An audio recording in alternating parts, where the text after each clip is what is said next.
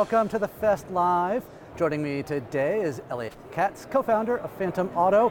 Elliot, thank you for joining us. Thank you for having me. So I have to tell you, there's not many companies that have headlines written about them making forklift, you know, driving a desk job.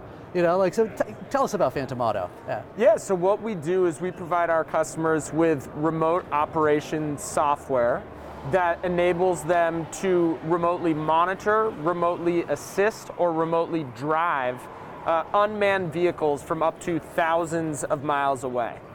And uh, we are you know, deploying vehicles all throughout the logistics sector. Okay. We're within, you know, the full walls, four walls of a warehouse with forklifts, outside the four walls of a warehouse in distribution center yards with yard trucks, and then also first and last mile delivery with uh, autonomous delivery robots. Interesting. So thinking of you just as a forklift company is clearly not, you know, the only way to think about you. Yes. Okay. Yes. We have vehicle agnostic uh, technology. So whatever our customers are trying to deploy in the yeah. logistics sector, we're, we're there to help. And is it typically, I mean, obviously here at Manifest, uh, like who doesn't want to drive a forklift remotely? Sounds like a lot of fun. But uh, you know, I heard you, you know, sort of telling us about it, and so it sounds like there's, you know, that the remote driving is really only a piece of, you know, what the software platform does. Is that correct? Yeah, so um, when a customer is using our software, there's really two ways that it can be used. So if we're talking about forklifts specifically, okay. we have uh, remote enabled autonomous forklifts. That's actually something we're doing with our, our partner and customer and investor, uh, ArcBest, which is also here at Manifest, multi billion dollar publicly traded logistics company. So we're going to market with them with forklifts that have autonomous functionality. Okay. But basically, we're splitting up the tasks between autonomy and remote operation mm. because there's certain things that autonomy cannot do that a human brain can do quite easily. So, um, with that, that's one of the ways that we're going to the market. The other way that we're going to market um, is with remotely, fully remotely operated forklifts. So, the biggest issue right now in the space is there is there has been a labor shortage in logistics for decades, but it's extremely acute right now because of the pandemic. So I'm sure you've seen in the news, you know, companies cannot attract labor, and so they're raising wages to attract more labor, but the result is they're still unable to attract enough labor to, to do the job, and it's negatively affecting their bottom lines. And so with us, you can remove that geographic restriction to hiring right? Think about company A right now. And by the way, is that because it, you can see, totally see the vicious cycle that happens? I'm going to have to pay more, which is not necessarily a bad thing, but you know, but I still can't get it. Costs spiral anyway. Mm-hmm. Consumers have it. Demand goes down, and you know, so you can totally see it. Yeah. Uh, but so is is in a lot of the labor shortages? Is it a geographic issue, or what are some of the other issues as well? Not yeah. that you're a labor economist, but I'll let you play one right now. Right, right, right. Well, well, the other thing that I'll say too about um, raising wages yeah. is I agree with you. It's it's not a bad thing at all for people that are taking these jobs. It's it's a very good thing, right? The problem is those additional costs have to come out of the fold some way, right? So a lot of times that's going to be passed to the consumer, right? So it, somehow things are going to shake down. Yeah. And um, in terms of the labor issues, again, we're talking about a remotely operated forklift. So rather than only hiring people who are 30 minutes travel distance from these warehouses, we're removing that geographic restriction. Now you can hire people from anywhere in the country, if not anywhere in the world. Um, and so that's really, really important to our customers. The other things that are really important, especially right now, are safety and health, mm. right? safety in the in the forklift space, about one in ten forklifts get into a serious accident each year, which can lead to injuries, even sometimes death. And so what we're doing a high is percentage though. If, if you just you know sort of polled the person like myself and said you know like what percentage of forklifts are going to get into an accident? Yeah. I don't know that it was said ten percent. Yeah, so. yeah, no, it's. Uh, it's you know it's it, it, it's a dangerous environment. It's yeah. it's it's somewhat of a dangerous job, and and so we're removing the operator from this potentially hazardous environment, which is a warehouse, into you know an office building, right? And so that's a big gain.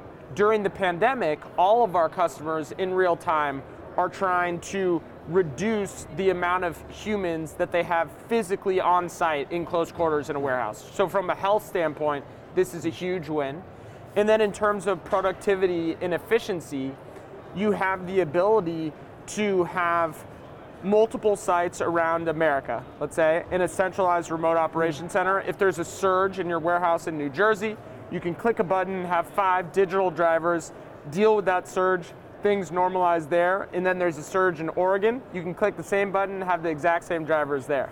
So there's major efficiency and productivity gains as well. I mean, did you spend time in the military by chance? Because I'm just uh, picturing, you know, some of these remote flying centers, but no. So I myself did not, Yes. but a lot of our team has come from military experience. Yeah, yeah. And so, well, speaking of which, what was the genesis of this? How does one wake up and say, I got it? Yeah. Yeah. So um, it's a very good question. I'll give you two different answers. Is, So the, is the one answer going to be, well, my family runs a forklift business? no. No, Okay. no. All right, okay, so, okay. Um, actually, we started the company, or we came out of stealth in 2018, and we were highly focused on on-road autonomy. All right. Um, my background, I've been working in the on-road autonomous vehicle space for almost a decade now. My co-founder actually came. Uh, he has a technical background, so our technology deals with uh, latency, um, and uh, you know the we ha- we have to have super low latency, high bandwidth communication Such software. a good point. Yes. You cannot have uh, trade show uh, Wi Fi. Got it. Yes, yeah, Exactly, yeah. exactly, exactly. And so um, he actually comes from the video gaming space. So if you think about it, if you have a multiplayer Mm-hmm. game and someone, let's say, shoots a fireball and the other person is 50,000 miles away, they need to see that fireball in real time. Latency comes into the equation. And so we combined his um, expertise on the technical side, my expertise just on autonomous vehicles generally. And he is really the one who came up with the idea because he was thinking through autonomous vehicles and thinking there's no way that for the last 100 years we could have humans driving cars and now we're flipping the switch and the machine is going to drive perfectly every time. So, what happens when there's those edge cases? You need a human in the loop.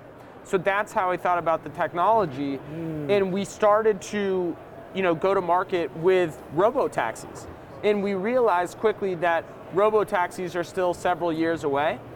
But what is deployable now? What's deployable now is in the logistics sector when you're transporting goods and not humans, um, and that's what took us to forklifts and yard trucks and delivery sense. robots. Well, I knew you were going to be a sharp group of people. You know, I saw that Bessemer was led your Series A or was part of your Series A. Yes. One of the best firms out there. So I knew, like, you know, you know, like uh, no dummies, and that's for uh, sure. So, anything exciting plans for this year? You know, next 12 months that you guys are looking to unveil? Yeah, so um, coming up here this year, we are externally going to market with our remote enabled autonomous forklifts in conjunction with our partner ArcBest.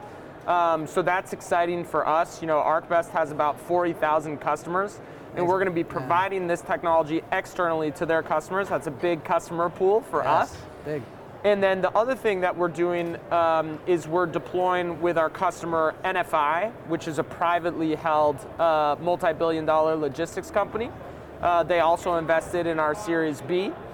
And so uh, we're deploying in this year and the coming years thousands of forklifts in these warehouses, which we think are going to have a very positive uh, effect on this space, both from the standpoint of the operators get a safer operating environment, a, a- better you know quality of life, and for their employers, they're able to have people do this job. Right, their talent pool is virtually unlimited. Oh, great points. It'll be very interesting to see what transpires. I think one last question then is, you know, when you think about the current infrastructure, you're not a hardware company, it sounds like. Is there a lot of retrofitting that has to happen in order to enable these? Yes, so it depends on the application. So for instance, with what we're doing with ArcBest, they already have the, the forklifts, they have the autonomy, so we're providing them software only. Yeah. But when we provide, for example, what we're providing to NFI, we have a partnership with Mitsubishi, which is one of the largest forklift OEMs in the world. They provide us the, the base forklift. We do need to add some hardware to that forklift. It's off-the-shelf hardware, you know, cameras, etc. And then we provide a teleoperated version of that forklift to the end user. Ah, very cool. Well, exciting story. Congratulations on everything you've achieved uh, thus far, and can't wait to talk again. Yeah, thank you very much. Thanks so much.